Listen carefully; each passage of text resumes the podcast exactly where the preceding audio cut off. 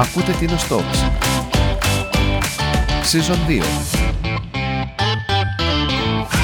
Γεια χαρά σε όλους, καλή χρονιά σε όλους, Τίνο Talks και σήμερα. Σήμερα έχω το Μάριο μαζί. Καλησπέρα. Πρώτο επεισόδιο της χρονιάς και για πρώτο επεισόδιο της χρονιάς θεωρήσαμε σωστό να φέρουμε το νέο δήμαρχο που αναλαμβάνουμε έτσι καθήκοντα από δύο του μηνός, το Παναγιώτη τον Κροντηρά. Καλησπέρα Παναγιώτη. Καλησπέρα και από μένα. Καλή χρονιά σε όλους. Υγεία, χαμόγελο στη νέα χρονιά και μια δημιουργική χρονιά για το νησί μας. Λοιπόν, να ξεκινήσουμε λίγο από τα πολύ βασικά. Σίγουρα όλοι σε ξέρουν, έχεις κάνει δήμαρχος και στο Εξόμβουργο και ως στον ενιαίο Δημοτίνου. Να το πάρουμε λίγο από την αρχή. Καταγωγή από τον Κτικάδο, αλλά πότε ξεκίνησες; Πες μας δύο-τρία λόγια, δηλαδή από πότε ξεκίνησες να ασχολείσαι και με τα κοινά και αν έχει και από κάπου αλλού καταγωγή. Όχι, καταγωγούμε από το Κτικάδο. Το πώς ξεκίνησα με τα κοινά. Ωραία ερώτηση. Είπα και στην ορκομοσία μου ότι είναι η ένατη συνεχόμενη, συνεχόμενη χρονιά όμως που ορκίζομαι στην, στο θέμα της γενικότερα της αυτοδιοίκησης. Και νιώθω ιδιαίτερα συγκινημένος το ότι υπάρχει μια συνέχεια και ότι υπάρχει η δυνατότητα προσφοράς στον τόπο μας, γιατί πιστεύω ότι με αυτή τη λογική ε, όλοι ενδιαφερόμαστε και θέλουμε να ασχοληθούμε με τα κοινά, έχοντας ως σκοπό να προσφέρουμε, κάνουμε τον τόπο μας καλύτερο και τον παραδώσουμε καλύτερο στα παιδιά μας. Πώς ξεκίνησα; Και είναι ιδιαίτερα σημαντικό και θέλω να το τονίσω ότι όταν ξεκίνησα ήμουν 21 ετών. Με, με, γενικότερα υπήρχε μια, μια κανένας τότε νέος δεν ήθελε να ασχοληθεί με τα κοινά. Ε, μαζευτήκαμε γιατί υπήρχε μια στασιμότητα τότε στην κοινότητα Ακτικάδο. Ε, 10 άτομα, 12 και κάναμε ένα συνδυασμό που ότι είμαστε όλοι κάτω από τα 35 χρονών με τη λογική ότι αυτή η στασιμότητα που υπήρχε τότε στην κοινότητα του Κτικάδου είχαμε φτάσει να παρετεί το ένας μετά από τον άλλο, να μην υπάρχει πρόεδρος, ε, και είπαμε κάτι πρέπει να κάνουμε για τον τόπο μας. Το ξεκινήσαμε, μας αποδέχτηκε ο κόσμος και ξεκίνησα τη θητεία μου το 92. Ανοίγω μια παρέθεση και να πω ότι είμαι ιδιαίτερα ικανοποιημένος γιατί σε αυτήν τώρα την, τη δημοτική περίοδο στις εκλογές ασχολήθηκαν πολλοί νέοι και ασχολήθηκαν πολλοί νέοι και το αποτέλεσμα δείχνει ότι η κοινωνία μας θέλει τους νέους και είναι πάρα πολύ ενθαρρυντικό ότι νέα άτομα ασχολούνται με την αυτοδιοίκηση και είναι ότι και μέσα πολύ ενθαρρυντικό ότι μέσα στο Δημοτικό Συμβούλιο υπάρχουν αρκετά άτομα που είναι νέοι άτομοι. Αυτή την, την, τη νέα γενιά, αυτή τις νέες ιδέες που προσπαθήσουμε να τις συνδέσουμε με την εμπειρία των παλιών είναι πάρα πολύ σημαντικό πιστεύω για τον τόπο μας. Κλείνω την παρέθεση και συνεχίζω. Επομένως ξεκίνησα το, το 1992 ως υποπρόεδρος της κοινότητας. Ε, παρακαλώ με τρεις συνδυασμούς τότε στην κοινότητα. Μας εμπιστεύτηκαν τότε οι, οι δημότες στην κοινότητα Κτικάδου. Έγινα ο, ο, ο μικρότερος κοινοτάρχης της Ελλάδος. Υπάρχει τότε υπουργός Εσωτερικών ο Κουτσόγιοργας, φανταστείτε για πότε μιλάμε τότε, με έγγραφο και μνήα ότι ως μικρότερος ε, κοινοτάρχης τότε εκλεγμένος στην, στον ελλαδικό χώρο.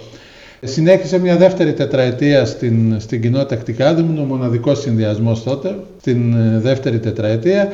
Ήρθε το 1999 η συνένωση των Δήμων Καποδίστριας, δημιούργησε τους δύο Δήμους και τη μια κοινότητα στο νησί.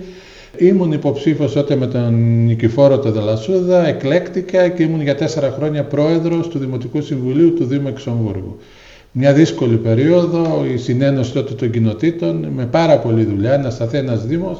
Ένας Δήμος πραγματικά, ο Δήμος Εξομβούργου, που πιστεύω άλλαξε τη ροή των πραγμάτων όσον αφορά την ενδοχώρα του νησιού μας. Ε, από το 2002 ως το 6 και από το 6 ως το 10 ήμουν δήμαρχος στον Δήμο Εξομβούργου και το 2010 εκλέκτηκα για πρώτη φορά ως ο πρώτος δήμαρχος του ενιαίου Δήμου της Τίνου μέχρι το 2014 για 3,5 χρόνια και εκεί δύσκολη η περίπτωση, η συνένωση τότε των, των τριών οτά. Ακολούθησαν ε, δύο τετραετίες το, από το 14 ως το 18 και από το 18 ως τώρα το, το 23 ως ε, αρχηγός εξωματικής αντιπολίτευσης ε, στον ενιαίο Δήμο της Τίνου και τώρα επανήλθα πλέον για μια πενταετία πρώτα ο Θεός ως ε, δήμαρχος του Δήμου της Τίνου. Μεγάλη τιμή για μένα και πιστεύω ότι θα προσπαθήσουμε με όλες μας τις δυνάμεις να φανούμε αντάξει όλοι μας στην εμπιστοσύνη των Δημοτών μας. Αυτά η ιστορική αναδρομή, λίγο μεγάλη, αλλά αυτή είναι η πραγματικότητα.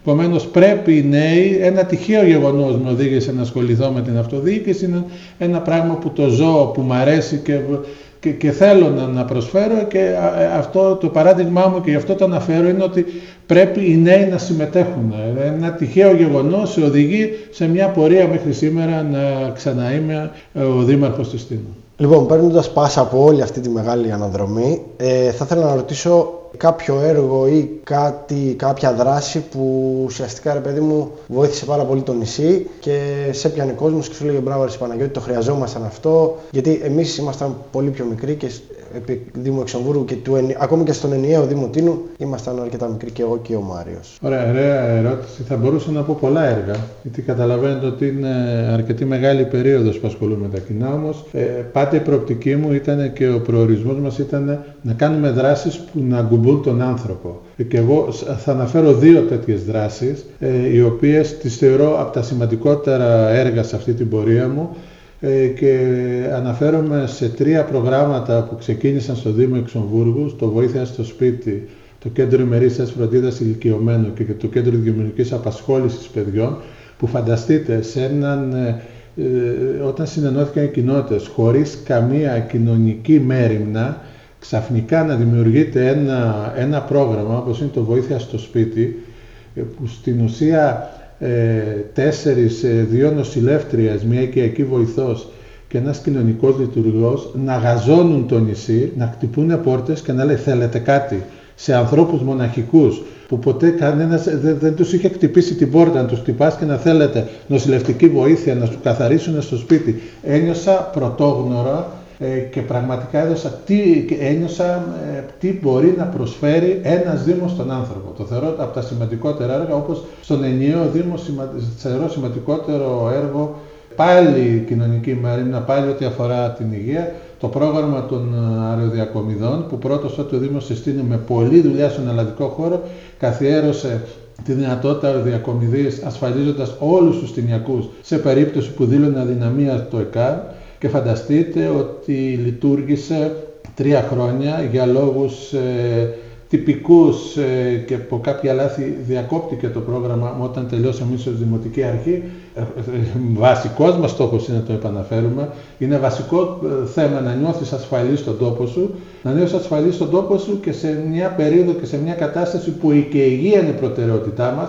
Βλέπουμε τώρα τα βαποράκια, το έχουμε βαρεθεί να το λέω, να πηγαίνω. Έρχονται χωρίς λόγο πολλές φορές ε, στην, ε, στη Σύρο ε, γιατί είναι υποστελεχωμένο το κέντρο υγείας και πολύ σωστά η, εδώ το ιατρικό προσωπικό δεν μπορεί να αναλάβει τα, τα, τα περιστατικά, όμως να επανέλθω στην ερώτησή σας, το ότι σώζαμε ζωές, κάναμε 23 αεροδιακομιδές κατά μέσο όρο κάθε χρόνο βοηθώντας ε, συνανθρώπους μας να σωθούν κυριολεκτικά και να σώζει ζωές ένας Δήμος, το θεωρώ ένα από τα σημαντικότερα γιατί είναι αυτή η συνεισφορά ενός Δήμου που σκέφτεται τον άνθρωπο και βάζει ως προτεραιότητα τον άνθρωπο. Αυτά θεωρώ και, και, σε αυτά θα αναφέρω. Θα, το, τα, τα, τα υλικά έργα είναι, είναι, είναι πάρα πολλά που εγώ μένω και αρχώς ό,τι αφορά την, την προσφορά όλα αυτά τα χρόνια, ό,τι αφορά τα έργα που κατορθώσαμε και κάναμε μαζί με τους συνεργάτες μου. Αυτό είναι μια συλλογική δουλειά όλων μας και ε, όσοι συμμετείχαν όλων των Δημοτικών Συμβουλίων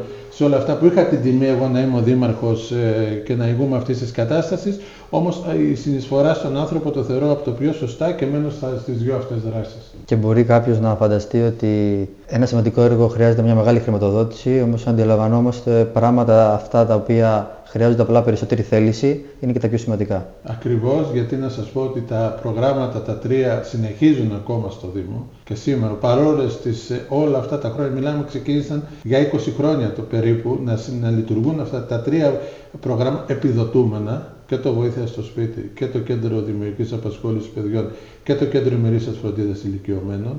Επομένως δεν υπήρχε επιβάρηση για το Δήμο, απλώς εκμεταλλευτήκαμε τις καταστάσεις και προσπαθήσαμε να φέρουμε ε, δράσεις πρωτόγνωρες στο νησί. Την εποχή εκείνη, μιλάμε για το 2002. Ε, και κατά δεύτερον, να τονίσω και να πω όσον αφορά το οικονομικό, ότι οι αεροδιακομιδές που φανταστείτε τι μπορούν να προσφέρει και πόσο μπορεί να προσφέρει κόστιζαν στο Δήμο μετά από τις διαπραγματεύσεις μας περίπου 30.000 το χρόνο. Να, να έχουμε τη δυνατότητα μέσα σε 45 λεπτά από τη στιγμή που θα κάνει την κλίση το κέντρο υγείας μετά από την αδυναμία του ΕΚΑΠ να ενεργοποιηθεί η σύμβαση με την ιδιωτική εταιρεία και να βρίσκεται ελικόπτερο στην Τίνο. Και όχι μόνο, ήταν τόσο καλυμμένη και τόσο μελετημένη η δράση ότι σε περίπτωση το βράδυ που δεν πετούν τα ελικόπτερα υπήρχε δυνατότητα να πάει το περιστατικό στη Μύκονο και να έρθει αεροπλάνο υγειονομικό στη Μύκονο να παραλάβει το περιστατικό τη νύχτα που δεν πετούν τα ελικόπτερα. Και μόνο αυτό σας είπα ήταν με 30.000 τότε το κόστος του Δήμου. Όταν σήμερα αυτό το βαποράκι που βλέπουμε, ο κυρίαρχος που πηγαίνει έρχεται, στοιχίζει από 4 έως 6.000 το δρομολόγιο. Το δρομολόγιο. Και νομίζω ότι ξεπερνάμε και τις 100.000 ε, το χρόνο στις διακομιδές. Δεν, δεν, βλέπετε ότι είναι ειδικά η κατάσταση αυτό. Ανοίγουμε και ένα άλλο θέμα στην υγεία. Ε, θεωρώ ότι παρόλο που δεν είναι αρμοδιότητα του Δήμου, η άποψη δική μου και το έχω εφαρμόσει όλα αυτά τα χρόνια είναι οτιδήποτε ε, θέμα απασχολεί το Δημότη σου, ο Δήμος πρέπει να παρέμβει, ο Δήμος πρέπει να κάνει δράσεις και ενέργειες, να, να βοηθήσει το Δημότη. Και το θέμα της υγείας, παρόλο που δεν είναι αρμοδιότητα του Δήμου, όμως θα πρέπει να γίνει. Ε, πρέ, ε, για μας είναι προτεραιότητα. Για μας είναι προτεραιότητα. Ήδη ένα από τα πρώτα ραντεβού που έχω κάνει στην Αθήνα είναι με τον Υπουργό Υγείας προσπαθώντας να του να το επισημάνω το πρόβλημα που έχει Τίνος και το πρόβλημα που έχει όλος ο νησχετικός χώρος με την υποστελέχωση του και των κέντρων υγείας, με το ότι πρέπει να δοθούν κίνητα στους γιατρούς διαφορετικά από αυτό που γίνεται από τώρα και ότι θα πρέπει να είναι υποχρέωση δική μας του Δήμου και της τοπικής κοινωνίας ε, να βρει την, ε, να λύσουμε το θέμα ώστε να, να, να παρέχουμε την, τη διαμονή στους γιατρούς γιατί το οποίο είναι βασικό πλέον. Το οποίο είναι βασικό πλέον. Το, είπα, το, το είχα πει πολλές φορές, πολλές φορές στην προεκλογική προς παράδειγμα, εάν βγαίνει μια προκήρυξη που έχει βγει τώρα για, την, για έναν γενικό γιατρό και μου βγει μια προκήρυξη στη Μήλο που η Μήλος προσφέρει διαμονή, προτιμώ να το καταλαβαίνετε ότι ο γιατρός, αυτοί οι λίγοι που υπάρχουν θα επιλέξει τη Μήλο να έρθει στην Τίνο. Και, και ήδη να σας πω και σε αυτό, ότι ήδη σε συνεννόηση και με τον πρόεδρο του Κέντρου Υγείας και με τον πρόεδρο του, του Συλλόγου του Κόγκου, από τις πρώτες προτεραιότητες όταν έμαθα ότι βγήκε η προκήρυξη είναι ότι ήδη έχουμε δεσμευτεί ως Δήμος ότι τουλάχιστον θα επιχορηγήσουμε το Σύλλογο Κόγκου στην προκήρυξη τη συγκεκριμένη να υπάρχει και ήδη το έχουν κάνει ότι παρέχεται διαμονή ε, με, με δέσμευση του Δήμου ότι θα πληρώνει το σπίτι που έχει ήδη βρει ο Σύλλογος του Κόγκο έχει νοικιάσει και στην, έχει ενημερώσει ότι στην προκήρυξη που τρέχει τώρα ότι θα παρέχεται διαμονή σε οποιοδήποτε γιατρό έρθει στην Τίνο για τα επόμενα χρόνια. Είναι πολύ σημαντικό κριτήριο όταν ο μισθός είναι συγκεκριμένος σε όλα τα νησιά να υπάρχουν κάποια κινήτρα τα οποία λειτουργούν προς όφελος των γιατρών. Είναι γεγονός ότι τα κίνητρα, να σας πω ότι αποδέχτηκε ο Υπουργός και το θεωρώ πάρα πολύ σημαντικό ότι τα κίνητρα δεν πρέπει να είναι μόνο οικονομικά. Πρέπει να είναι οικονομικά τα κίνητρα, αλλά πρέπει να, είναι, να έχουν θέμα και με την εξέλιξη του γιατρού. Δηλαδή, ένας γιατρός που θα έρχεται στην Τίνο να ξέρει γιατί το κάνει. Ότι πάω τρία χρόνια στην Τίνο, ε, και η εξέλιξή μου από το να είμαι στην, σε ένα νοσοκομείο θα είναι διαφορετική. Εκεί που θα πρέπει να πάρω τον επόμενο βαθμό στα τρία χρόνια, λέω ως παράδειγμα, θα το παίρνω στον ένα χρόνο γιατί έχω κάνει τα τρία χρόνια και αυτό θα δώσει κίνητρα. Ε, ε θεωρώ ότι ο Υπουργός έχει καταλάβει το πρόβλημα. Ε, μέσα στις πρώτες ενέργειές του είναι έκανα την πρόταση να υιοθετηθεί το κάθε κέντρο υγείας, το κάθε νησί από ένα νοσοκομείο, ώστε να υπάρχει μια εναλλαγή γιατρών, να μην μένουν από, από γιατρούς. Ε, μου συμπλήρωσε ο, ο υπουργός ότι ε, άμεσα θα κάνει μια υγειονομική περιφέρεια την Αττική. Αυτή τη στιγμή η υγειονομική περιφέρεια είναι, σε εμάς ανήκει ο Πειραιάς και τα νησιά. Ε, θα γίνει τα νησιά μαζί με, την, ε, με όλη την Αττική, μια υπερωτική, μια υγειονομική περιφέρεια, προκειμένου να υπάρχει δυνατότητα, δίνοντας και τα κίνητρα, γιατροί από τα νοσοκομεία να έρχονται στα νησιά, ε, ως κίνητρο για να έχουν συντομότερη εξέλιξη στην πορεία τους. Θεωρώ ότι ε, ειλικρινά μετά από τα, τόσα χρόνια και όσα έχω ακούσει στον τομέα της υγείας ε, θεωρώ ότι ο Υπουργός ε, πραγματικά μου επιτραπεί η έκφραση έχει πιάσει το νόημα. Εάν προχωρήσει αυτό γίνοντας μια υγειονομική περιφέρεια με 35.000 γιατρούς που θα ανήκουν στη υγειονομική περιφέρεια και είναι πιο εύκολη η μετακίνηση εντός της υγειονομικής περιφέρειας πραγματικά και δίνοντας τα κίνητρα και εμείς ως Δήμος και ως Τινιακή αγκαλιάζουμε τους γιατρούς δίνοντας και εμείς τα κίνητρα της διαμονής θεωρώ ότι πιστεύω ότι θα καλυτερεύσει η κατάσταση, που είναι αναγκαίο να καλυτερεύσει. Δεν μπορούμε να ζούμε ανασφαλείς στον τόπο μας. Νομίζω είναι μονόδρομος. Είναι, είναι, είναι μονόδρομος και είναι μονόδρομος για την εξέλιξη, για τον τουρισμό μας, για εμάς τους συνιακούς, για τα παιδιά μας. Δεν υπάρχει χειρότερο πράγμα και αν δεν έχει ζήσει κάποιος σε νησί δεν μπορεί να το καταλάβει. Την ανασφάλεια που νιώθουμε εμείς μόλις πέσει η νύχτα, μόλις βλέπουμε τους νοτιάδες, τους βορειάδες στα 10 και στα 11 από φόρ και στα απογορευτικά, τι σημαίνει να ζεις σε ένα νησί. Πιστεύω ότι θα πρέπει βασικό στόχος να καταλάβουν το πώς ε, ζούμε. Η Τίνος δεν είναι μόνο το καλοκαίρι και κανένα νησί δεν είναι μόνο το καλοκαίρι που τα βλέπουμε όλα λίγο ρόδινα. Τίνος είναι και νησί είναι να μένει στο χειμώνα και αντιμετωπίζεις τα προβλήματα που δημιουργεί η νησιωτικότητα. Και είναι ένας στόχος μας ότι να βάλουμε την νησιωτικότητα πάνω από τα άλλα. Ο, σε οτιδήποτε νομοθετεί πρέπει το ελληνικό κράτος συνταγματικά κατοχυρωμένη νησιωτικότητα πρέπει να την έχουμε στο μυαλό μας. Ό,τι προσπαθούμε να εφαρμόσουμε στην υπηρετική Ελλάδα δεν εφαρμόζεται στα νησιά. Και δεν μπορούν τα μέτρα ποτέ να είναι οριζόντια από Ακριβώς. Δεν εφαρμόζεται στα νησιά. Το νησί είναι μια οντότητα από μόνη της. Περικλείεται από θάλασσα, δεν έχει τη δυνατότητα επικοινωνίας. Είναι πάρα πολύ σημαντικό να το καταλάβουν σε όλες τις δράσεις και σε ό,τι νομοθέτημα πλέον προσπαθούμε να εφαρμόσουμε στο Και μπορούμε πλέον να αντιληφθούμε ότι και τα νησιά το καλοκαίρι προσθέτουν πάρα πολύ και στο ΑΕΠ και στα έσοδα του κράτους. Οπότε θα έπρεπε να ε, υπάρχει και μια διαφορετική μεταχείριση. Μια διαφορετική αντιμετώπιση, ειλικρινά. Ε, πιστεύω ότι βρισκόμαστε σε ένα καλό σημείο. Πίεση χρειάζεται από, τους, ε, από την τοπική αυτοδιοίκηση, από την πρωτοβάθμια, από τη δευτεροβάθμια. Πιστεύουμε ότι υπάρχει αυτή η συνεργασία, κοινός είναι ο στόχος μας όλων, ε, να, να, να δείξουμε πραγματικά την ισχυωτικότητα και να, να υπάρχουν δράσεις που θα αφορούν την ισχυωτικότητα. Και όχι αυτό το οριζόντιο. Εφαρμόζουμε κάτι ότι δεν γίνεται πλέον αυτό. Αυτό πρέπει να καταλάβουμε. Λοιπόν, σε ένα άλλο που ήθελα να, να αναφερθώ εγώ, γιατί ήμουνα παρόν, ξεκινήσαμε μία ε, συνέντευξη τύπου ουσιαστικά για ενημέρωση του κόσμου και ήταν κάπως πρωτόγνωρο όλο αυτό για το, για το νησί και θα το καθιερώσουμε κάποιες φορές ούτως ώστε ο κόσμος να γνωρίζει την εξέλιξη των έργων, τις προτεραιότητες του Δήμου και γενικά την κατάσταση ε, του Δήμου. Να υπάρχει μια επαφή λοιπόν με, το, με τον κόσμο. Με τον κόσμο, ναι. ναι. Μπορεί να μας πει περισσότερο ο Δήμαρχος, ναι. γιατί εγώ μια εισαγωγή έκανα, ήμουν εκεί. Θα ξέρετε, ε, Πιστεύω ότι μετά από την πορεία μου στα κοινά όλα αυτά τα χρόνια ε, οριμάζεις, οριμάζεις και αναγνωρίζεις και κάποια λάθη του παρελθόντος και, προσ, και, και προσπαθείς να γίνεις καλύτερος ε, και πιστεύω ότι αυτό θα κάνουμε στη νέα, στη νέα μας πορεία. Πάντα πίστευα παρόλο που δεν το είχα εφαρμόσει στο βαθμό που θα ήθελα ότι σωστός δημότης είναι ο ενημερωμένος δημότης. Ο ενημερωμένος δημότης που θα έχει άποψη ακούγοντας τα πραγματικά γεγονότα. Ε, αυτό το νόημα έχει και η πρώτη συνέντευξη και είναι κάτι που θα το καθιερώσουμε. Εμείς θέλουμε τους δημότες μας να γνωρίζουν ακριβώς το τι γίνεται στο Δήμο. Ο Δήμος άλλωστε δεν είναι ούτε του Δημάρχου ούτε του Δημοτικού Συμβουλίου. Ο Δήμος είναι το σπίτι όλων μας.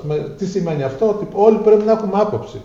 Και να έχουμε άποψη να την καταθέτουμε και θέλουμε να ακούμε και την άποψη. Γιατί ακούγοντας τις απόψεις γίνεσαι καλύτερος. Επομένως, σε αυτή τη λογική ε, καθιερώνουμε και θα καθιερώσουμε πρώτα την, την άμεση επαφή με τον κόσμο. Οπότε τις συνεντεύξεις.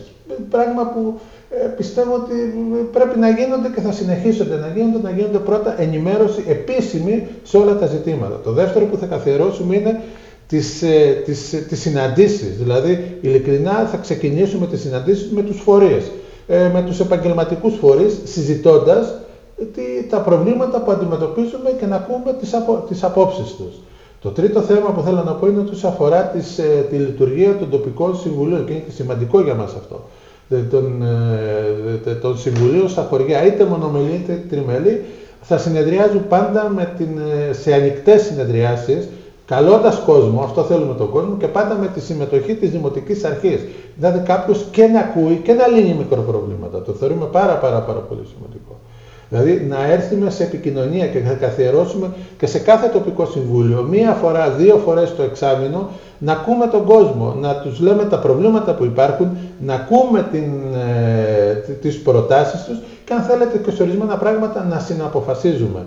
Το θεωρούμε πάρα πάρα πολύ σωστό με τη λογική ότι δεν θα υπάρχουν ούτε ε, και είναι και δέσμευσή μας ούτε δεύτερης κατηγορίας και δεύτερους ρυθμούς ούτε τοπικών ούτε δημότες. Η πόρτα του, του Δήμου και του, του Δημάρχου, των Αντιδημάρχων, του Προέδρου, όλων των ερωτών, των Δημοτικών Συμβούλων, των ενταλμένων, θα είναι ανοιχτή για όλους και θέλουμε εμείς να ακούμε τα προβλήματα και να συζητάμε και να δίνουμε λύσεις. Είναι ένα λάθος του παρελθόντος με τα προβλήματα που, που, το, που το αναγνωρίζω ε, σε όλη αυτή την πορεία και θα προσπαθήσουμε να το διορθώσουμε με αυτόν τον τρόπο. Όσο και δύσκολο να είναι, θα το καθιερώσουμε πάντα γιατί λέγοντας ότι ε, σωστός δημότης και ενεργός δημότης είναι ο ενημερωμένος δημότης και αυτά είναι η προτεραιότητά μας.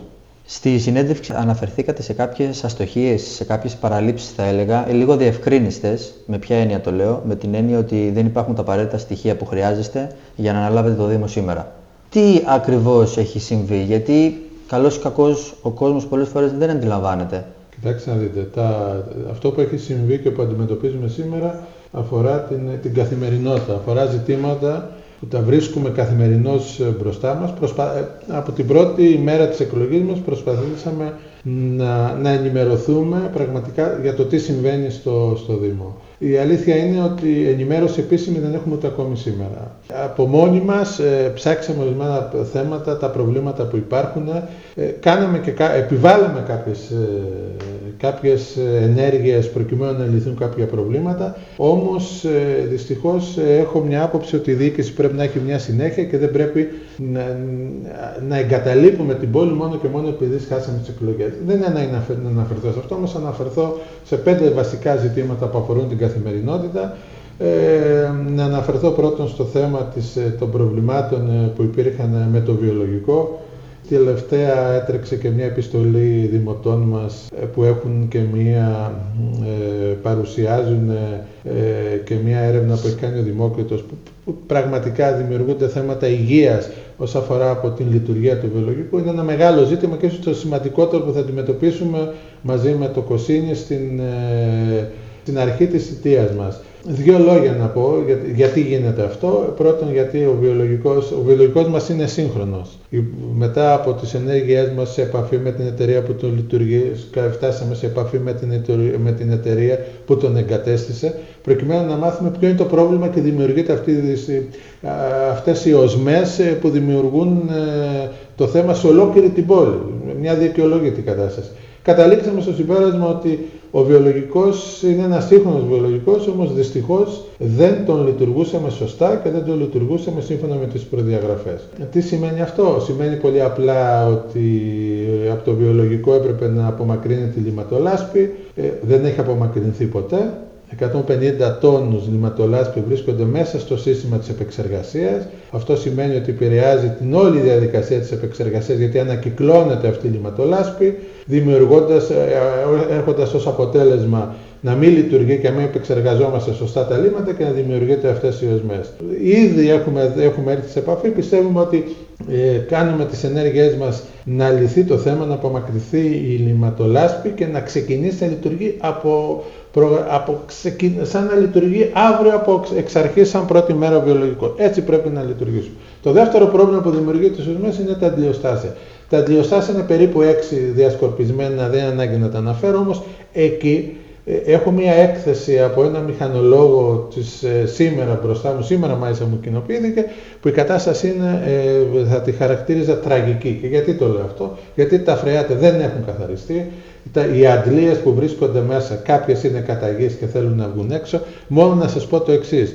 Η πρόταση, που, για να καταλάβουμε το πού βρισκόμαστε, ότι η πρόταση οικονομικά που, η, που κάνει η εταιρεία για να προσπαθεί να επέμβει στα αντιλιοστάσια τι σημαίνει αυτό, ειδικά μηχανήματα να καθαριστούν και να λειτουργήσουν σωστά. Η, η, να αναφέρω δύο τιμές, είναι 650 ευρώ η ώρα, η ώρα το επαναλαμβάνω, για να, για να γίνει αυτό σύμφωνα με την, με την προσφορά που έχω μπροστά μου. Και όσον αφορά τα αντιλιοστάσια, σε κάθε, ε, σε κάθε αντιλιοστάσιο υπάρχει ένα συγκρότημα με, με, με μοτέρ μέσα, με όλο το μηχανισμό του αντιλιοστασίου και αυτά έχουν εγκαταλειφθεί, θα πρέπει να βγουν αυτά έξω, να συντηρηθούν. Εάν χρειάζονται αντικατάσταση, το όλο συγκρότημα για κάθε αντιοστάσιο που έχουμε πέντε στοιχίζει 25.000.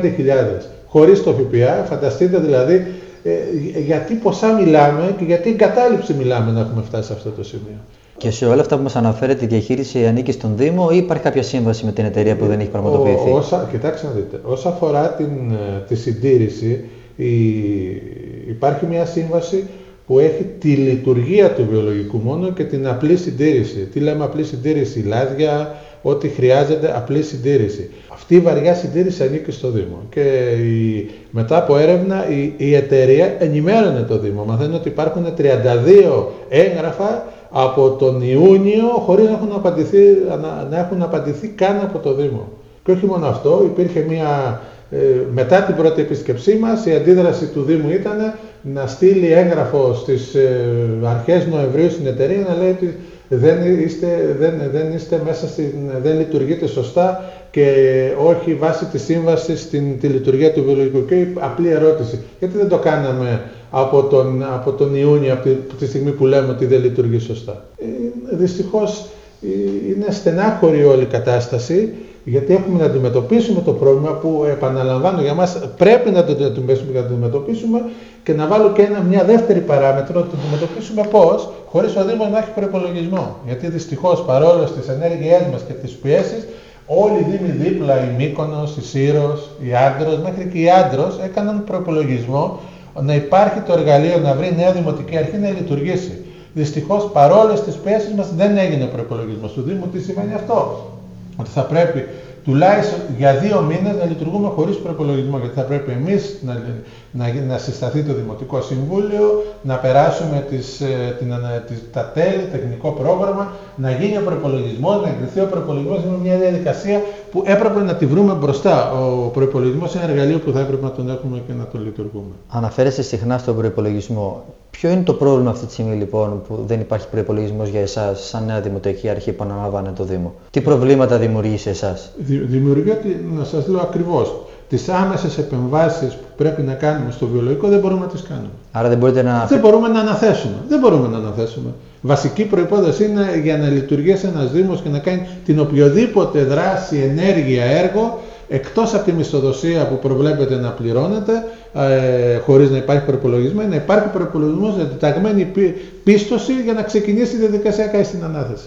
Δηλαδή θα πρέπει όλο αυτό το διάστημα να τρέξουμε για να επέμβουμε στο βιολογικό, στα προβλήματα που σας λέω, θα πρέπει να γίνει αυτό το θέμα. Άρα για ένα χρονικό διάστημα δεν θα μπορείτε να, ακριβώς, να αναλάβετε ακριβώς. τίποτα. Αν αναβάλουμε, αλλά θα προσπαθήσουμε να δούμε τι μπορούμε πραγματικά και χωρίς τον προπολογισμό να, να επέμβουμε. Όπως να, να πάω σε ένα άλλο θέμα, το θέμα της ίδρυυσης με το, με το θέμα της, ε, του, της ποιότητας του νερού που αντιμετωπίζαμε στην πόλη. Λύθηκε το πρόβλημα τώρα. Ήταν τόσο απλό το θέμα, αλλά και εκεί έπρεπε να επέμβουμε. Γιατί, γιατί οι αφαλατώσεις που λειτουργούσαν έπρεπε ορισμένα φίλτρα να έχουν αλλάχθει. Δεν αλλάχτηκαν τα φίλτρα και οι μεμβράνες που έπρεπε, με αποτέλεσμα είναι να περνάει περισσότερη θάλασσα χωρίς να επεξεργάζεται το νερό και να πίνουμε όλη η θάλασσα στα σπίτια μας, ειδικά μέσα στην πόλη.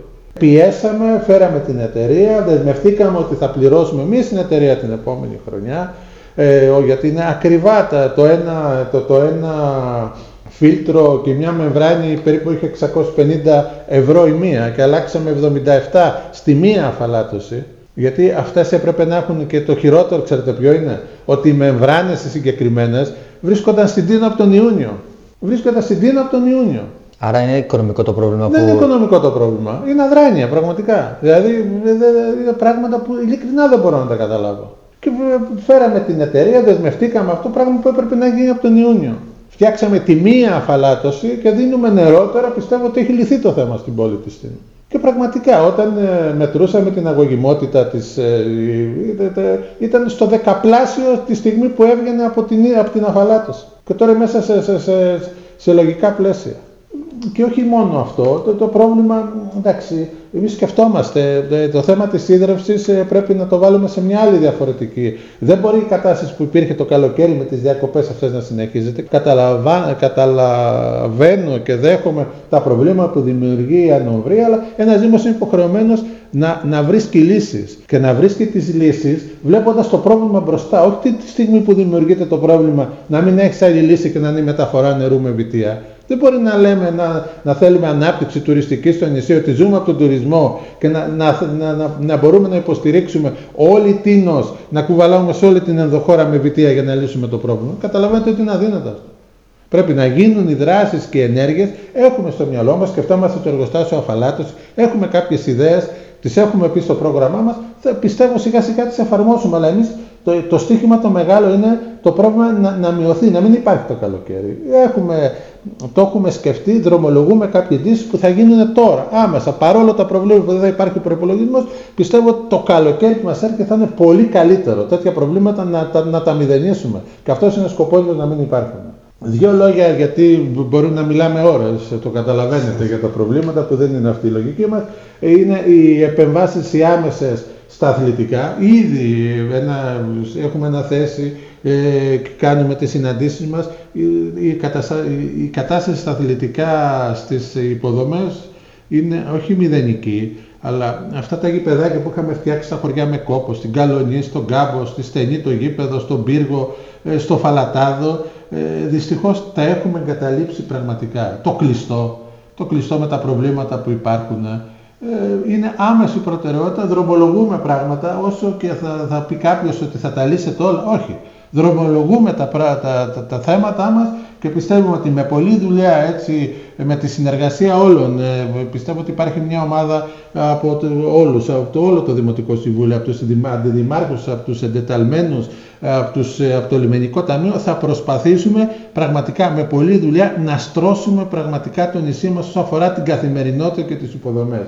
Γιατί και η καθαριότητα είναι ένα μεγάλο ζήτημα ακριβώς με το κοσίνι, σας είπα από τα μεγαλύτερα που αντιμετωπίζουμε και εκεί το λειτουργούμε και προσπαθούμε από τώρα. Ήτανε, είπαμε να φτιάξουμε την κατάσταση από τώρα και εκεί θα βάλουμε μέχρι να γίνει ο χιτή που είναι πολύ σημαντικό ότι δημοπρατήθηκε να βάλουμε ένα, ε, ένα τρόπο λειτουργίας διαφορετικό. Ε, δεν είναι δυνατόν ούτε να μολύνουμε ούτε να πηγαίνουν τα, τα, τα, τα απορρίμματά μας και τα σκουπίδια μας στη θάλασσα. Πρέπει με τη δεματοποίηση που είναι αδειοδοτημένη υποχρεωτικά να προχωρήσουμε τα τρία χρόνια, τα δύο όσα χρειάζεται η, να δημιουργηθεί ο χιτή που δημοπρατήθηκε από το Φόζα και από την περιφέρεια Νοτιού Αιγαίου το οποίο υπάρχει μια πάρα πολύ καλή συνεργασία και θα επιδιώξουμε να γίνει ακόμα καλύτερη συνεργασία μας με την περιφέρεια, ε, με την, με την έπαρχο και την περιφερειάρχη εδώ την κυρία Δελιγιάννη ε, προκειμένου, γιατί βασικός μάλλον σκοπός όλων μας είναι η προσφορά στο νησί, να γίνει έργο στο νησί μας. Δεν μας ενδιαφέρει ποιος θα το κάνει, μας ενδιαφέρει να γίνει. Και εκεί είμαστε διατεθειμένοι να συνεργαστούμε με όλους, αρκεί να καλυτερεύσουμε τη ζωή των δημοτών μας και των επισκεπτών της Τίνου και την, τη ζωή των παιδιών μας στο νησί μας. Αυτός είναι ο σκοπός μας. Και με αυτή τη λογική μπορούμε να συνεργαστούμε με, τους, με, με τον οποιοδήποτε. Δεν μπορώ να μην αναφερθώ τώρα στις υποδομές στο λιμάνι. Θεωρείτε ότι τιμά την Τίνο η κατάσταση που βρίσκεται με τον Νοτιά, ότι θα πρέπει οποιοδήποτε ε, κάτοικος της Τίνου επισκέπτης για να βγει να μπει στο πλοίο θα πρέπει να έχει δεύτερα ζευγάρια παπούτσια. Είναι δυνατόν να βρέχονται με, το, με, με, με μισό μέτρο νερό; Κατά είναι θέμα επικινδυνότητας. Είδαμε και πώς, ε, πώς οι καπαδέτες παραλίγο να... Ε, είναι, είναι, είναι ένα θέμα επικινδυνότητας. Είναι, είναι ήρωες ε, και τα, τα πλοία που κάνουν την προσπάθεια για να δέσουν, γιατί το καταλαβαίνετε ότι μπορούσε να φύγει και να πει δεν είναι αδυνατό, που δεν είναι και το σωστό αυτό, αλλά υποχρέωση δική μας να βρούμε λύση και άμεσα.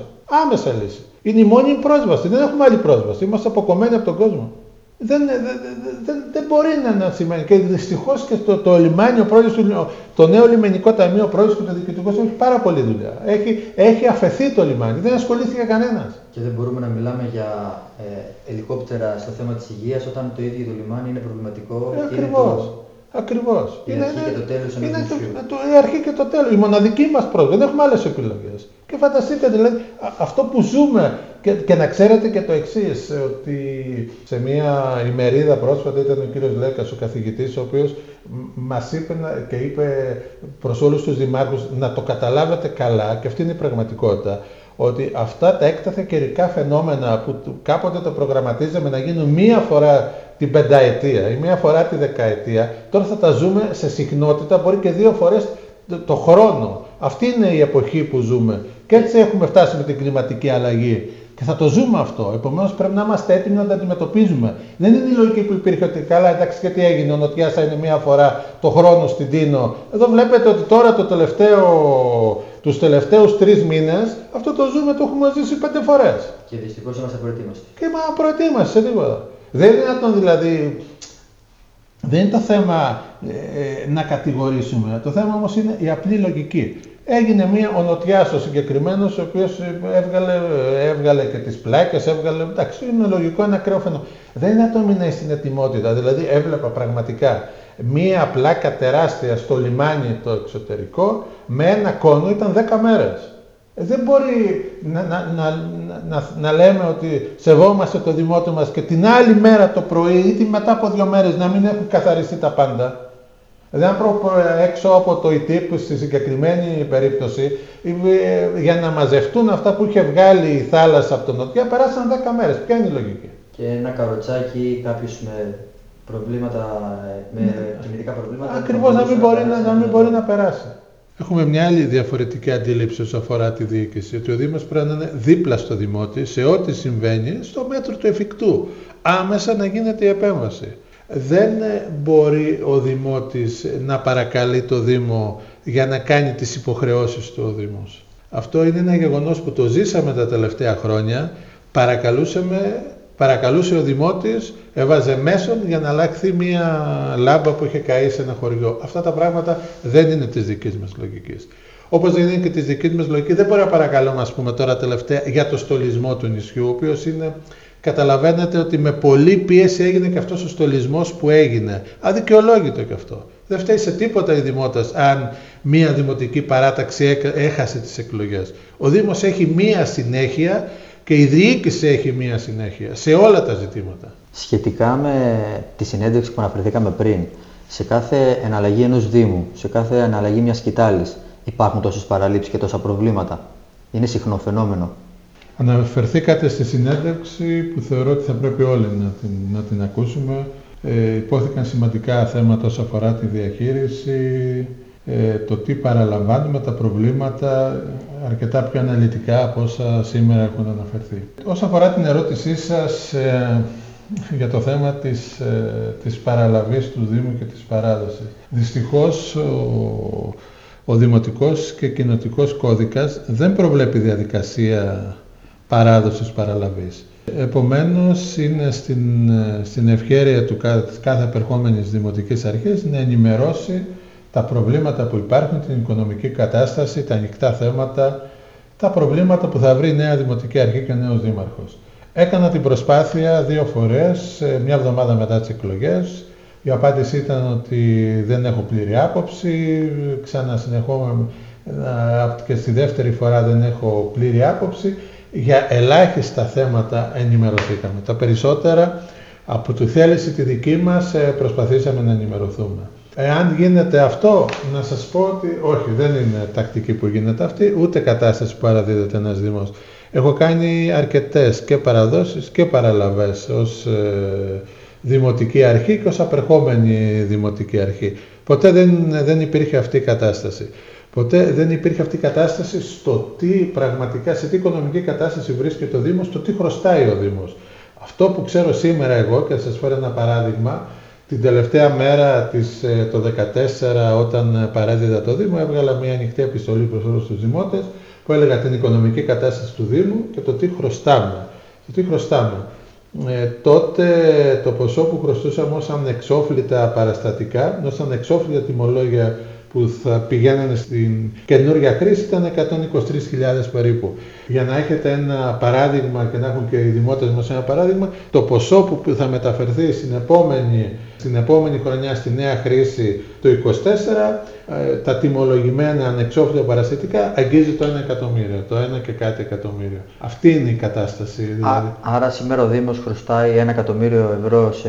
Ο Δήμος σήμερα χρωστάει σε τιμολογημένα, ε, αναθετημένα και τιμολογημένα παραστατικά ανεξόφλητα, δηλαδή ένα περίπου 1 εκατό. Όμως υπάρχουν ε, και πολλές ε, και ένα άνοιγμα στην τοπική κοινωνία το οποίο σήμερα και σήμερα που μιλάμε, εμείς προσωπικά δεν το ξέρουμε, επίσημα δεν το ξέρουμε. Υπάρχουν ε, από επιχειρηματίες που μας πλησιάζουν και μας λέει ο Δήμος μας χρωστάει τόσα, πράγματα που δεν μπορούν να ελεγχθούν. Ε, και δυστυχώς ότι δεν υπάρχει και διαδικασία να αναγνωριστούν από τη νέα Δημοτική Αρχή. Με το γεγονός ότι εμείς ε, διαχειριζόμαστε τα χρήματα των Δημοτών, ε, η διαδικασία που να αναγνωρίσεις μία οφείλη είναι πάρα πολύ συγκεκριμένη. Η δέσμευση πίστοσης, να υπάρχει πίστοση στον προπολογισμό, δέσμευση πίστοσης, πίστοσης και ανάθεση. Από τη στιγμή που υπάρχει ανάθεση, αναγνωρίζονται όλα τα χρέη. Σε θέματα ότι μου χρωστάει γιατί μου αναθέσαν τότε. Και τέτοια είναι μια δύσκολη κατάσταση που όπως είπα και στη συνέντευξη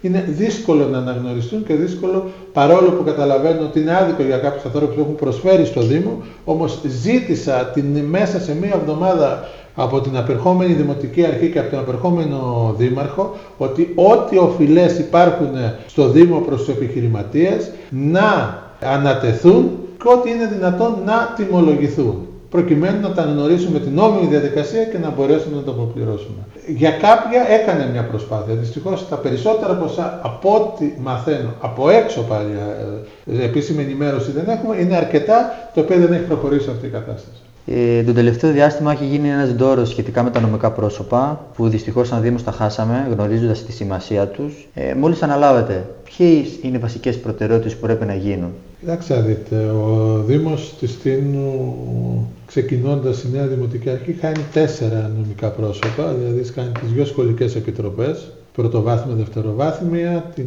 κοινοφελή επιχείρηση που είχε να κάνει ό,τι να κάνει με τον πολιτισμό, φεστιβάλ ε, ε, τις δράσεις, ε, το βοήθεια στο σπίτι, το κέντρο ημερήσιας φροντίδας ηλικιωμένων, το κέντρο δημιουργικής απασχόλησης παιδιών, ήταν όλες οι δράσεις, ε, καρναβάλι, καλλιτεχνικό στέκι, ό,τι αφορούσε τον, τον, τον, τον, πολιτισμό και τις εκδηλώσεις ήταν αρμοδιότητα της ε, κοινοφέλης επιχείρησης, καθώς επίσης και έχασε και τον, καταργήθηκε και το πνευματικό κέντρο Γιαννούλης Καλεπάς, ε, το οποίο με πολύ κόπο το 10 το είχαμε, είχαμε κατορθώσει να παραμείνει ως το μοναδικό στο Αιγαίο, αναγνωρίζοντας η πολιτεία τη συνεισφορά της, ε, των έξω μερών και, της, ε, και του πύργου της κοινότητας Πανόρμου στην, στον πολιτισμό και στην ιστορία του τόπου μας, όχι μόνο του τόπου μας αλλά και στον αλληλικό χώρο, ως αναγνώριση ε, στον, στον τόπο που γέννησε τόσο σημαντικούς καλλιτέχνες. Δυστυχώς, ε, παρόλες και τις δικές μας προσπάθειες,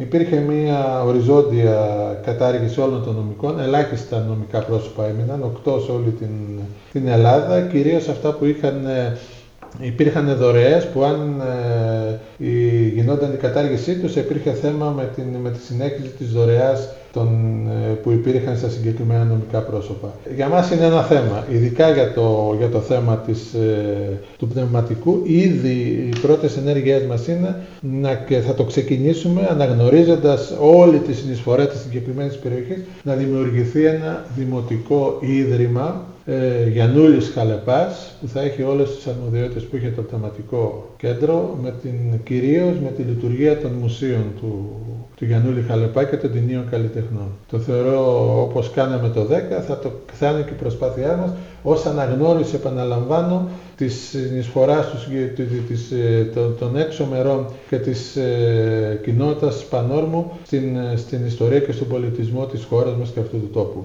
Όσον αφορά τα άλλα, δύο, τα, τα άλλα τρία νομικά, δηλαδή κοινοφελής επιχείρηση, αναγκαστικά όλες οι αρμοδιότητες θα τις λειτουργήσουμε μέσω του Δήμου ε, θα προσπαθήσουμε και εκεί. Ε, είναι πρωτόγνωρη πάλι η διαδικασία, αλλά θα πιστεύω ότι θα καταφέρουμε. Ε, όπως επίσης και τη λειτουργία την, ε, της, των σχολικών επιτροπών, που μια βασική μας προϋπόθεση είναι τα όποια προβλήματα, που και τώρα υπάρχουν πραγματι, πολλά προβλήματα στην, στις υποδομές των σχολείων, να ανταποκριθούμε θετικά και να βάλουμε πάλι ένα λιθαράκι, όπως την, το 10 με το 14 δώσαμε την επέκταση του πρώτου δημοτικού και το τρίτο δημοτικού ε, να κατορθώσουμε τώρα στις υποδομές να βάλουμε ένα λιθαράκι που θα τα πούμε σε μια άλλη συζήτησή μας.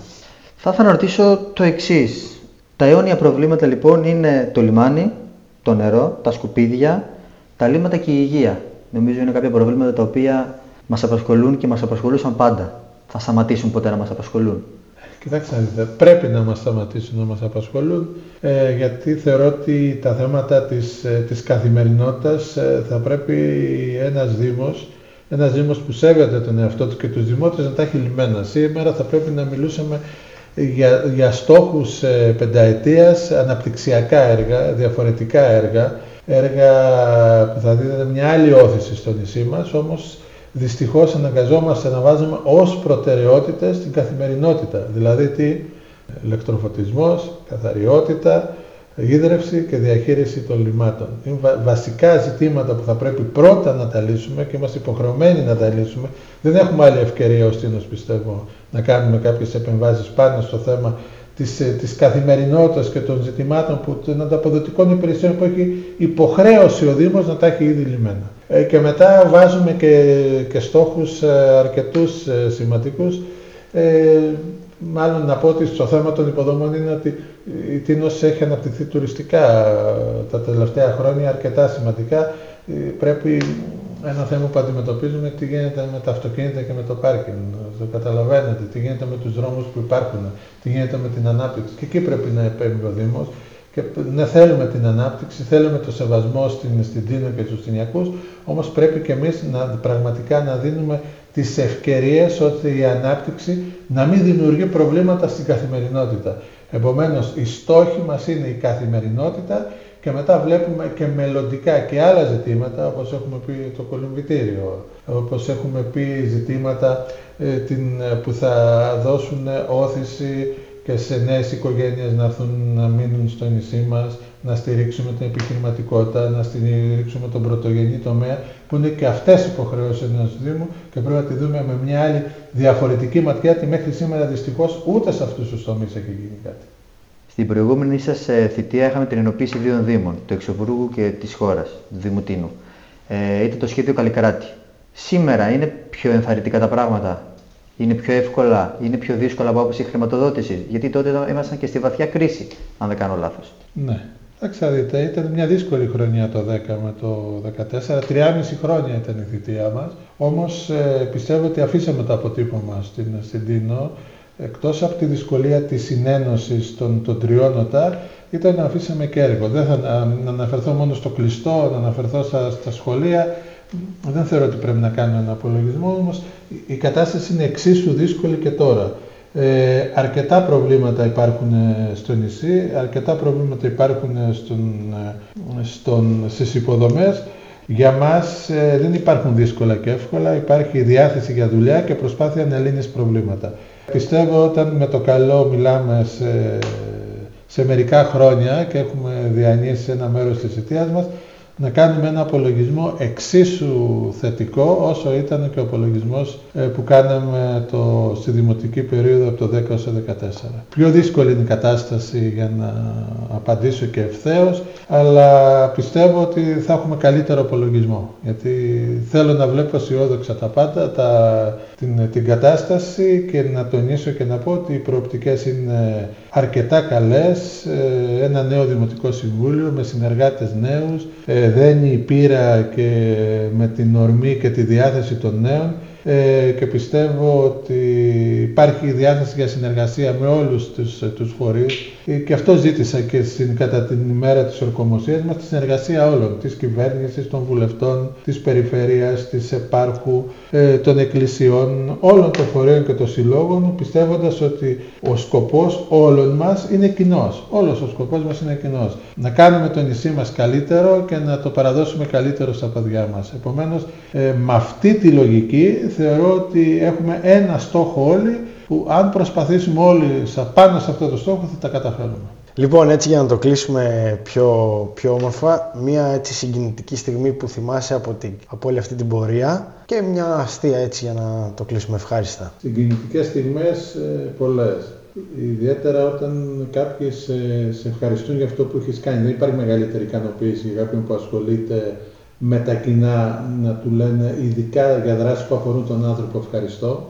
Η πιο συγκινητική στιγμή ήταν το ευχαριστώ και επιστολή που πήρα από το πρώτο άτομο που κάναμε την αεροδιακομιδή όταν ενεργοποιήθηκε η, η σύμβαση του Δήμου, η πρώτη στον ελλαδικό χώρο, πολύ σημαντική στιγμή και τότε νιώθεις μια ικανοποίηση και τη θεωρώ από, τη, από τις εξίσου συγκινητικές στιγμές μαζί με, αυτός, μαζί με, με τις ε, στιγμές που ηλικιωμένοι, ειδικά στα χωριά, με λέγανε ευχαριστώ για την προσφορά του βοήθεια στο σπίτι, το ότι κάποιος σου χτυπούσε την πόρτα. Για την πιο αστεία στιγμή, να, να θυμηθώ και, και λόγω των ημερών, όταν ε, κάναμε εκδηλώσεις ως Δήμος τότε Εξομβούργου γιατί με το καλλιτεχνικό στέκι για τις ε, για τα Χριστούγεννα, σημαντικές εκδηλώσεις. Ε, να θυμηθώ ότι κάποιες τέτοιες μέρες, ε, λίγο πριν την πρωτοχρονιά, ένα ποδοσφαιρικό αγώνα του τότε Δημοτικού Συμβουλίου του Εξομβούργου μαζί με την νεολαία της ταινίας στο γήπεδο της ταινίας, τότε υπήρχε γήπεδο, τώρα δεν υπάρχει, ε, ντυμένοι όλοι Αγιοβασίλειδες. Ήταν κάτι το, έτσι, το, το ιδιαίτερο, γελάσαμε πολύ. Και τι θέση έπαιζες; Αυτό πήγα να πω, τερματοφύλακα φυσικά. Τέλεια. Ε, τώρα νομίζω ότι έχουμε νεολαία στο Δημοτικό Συμβούλιο, θα μπορούσαμε να το Θα είναι κάνουμε. πιο εύκολο το άλλο. θα, θα βρουν και τέρμα πιστεύω. Ακριβώς. Τέλεια. Αυτό ήταν λοιπόν. Ε, ευχαριστούμε πάρα πολύ τον Δήμαρχο. Εγώ σε ευχαριστώ. Πολύ ενδιαφέρουσα η συζήτηση. Να την επαναλάβουμε σε ένα χρονικό διάστημα για να δούμε πόσα από αυτά που είπαμε έχουν γίνει. Α, αναγκαίο, γιατί πλέον ε, έχουμε και feedback. Ε, να πούμε καλή χρονιά λοιπόν σε όλους, με υγεία Καλή χρονιά σε όλους. και καλή αρχή σε εσάς λοιπόν στο νέο ξεκίνημα στο Ευχαριστούμε. Μια Δήμο. καλή χρονιά για το νησί μας γενικότερα, με υγεία και χαμόγελο, να χαμογελάμε. Έτσι. Καλή χρονιά σε όλους. Ραντεβού την επόμενη Τρίτη. Ευχαριστούμε πολύ. Γεια σας.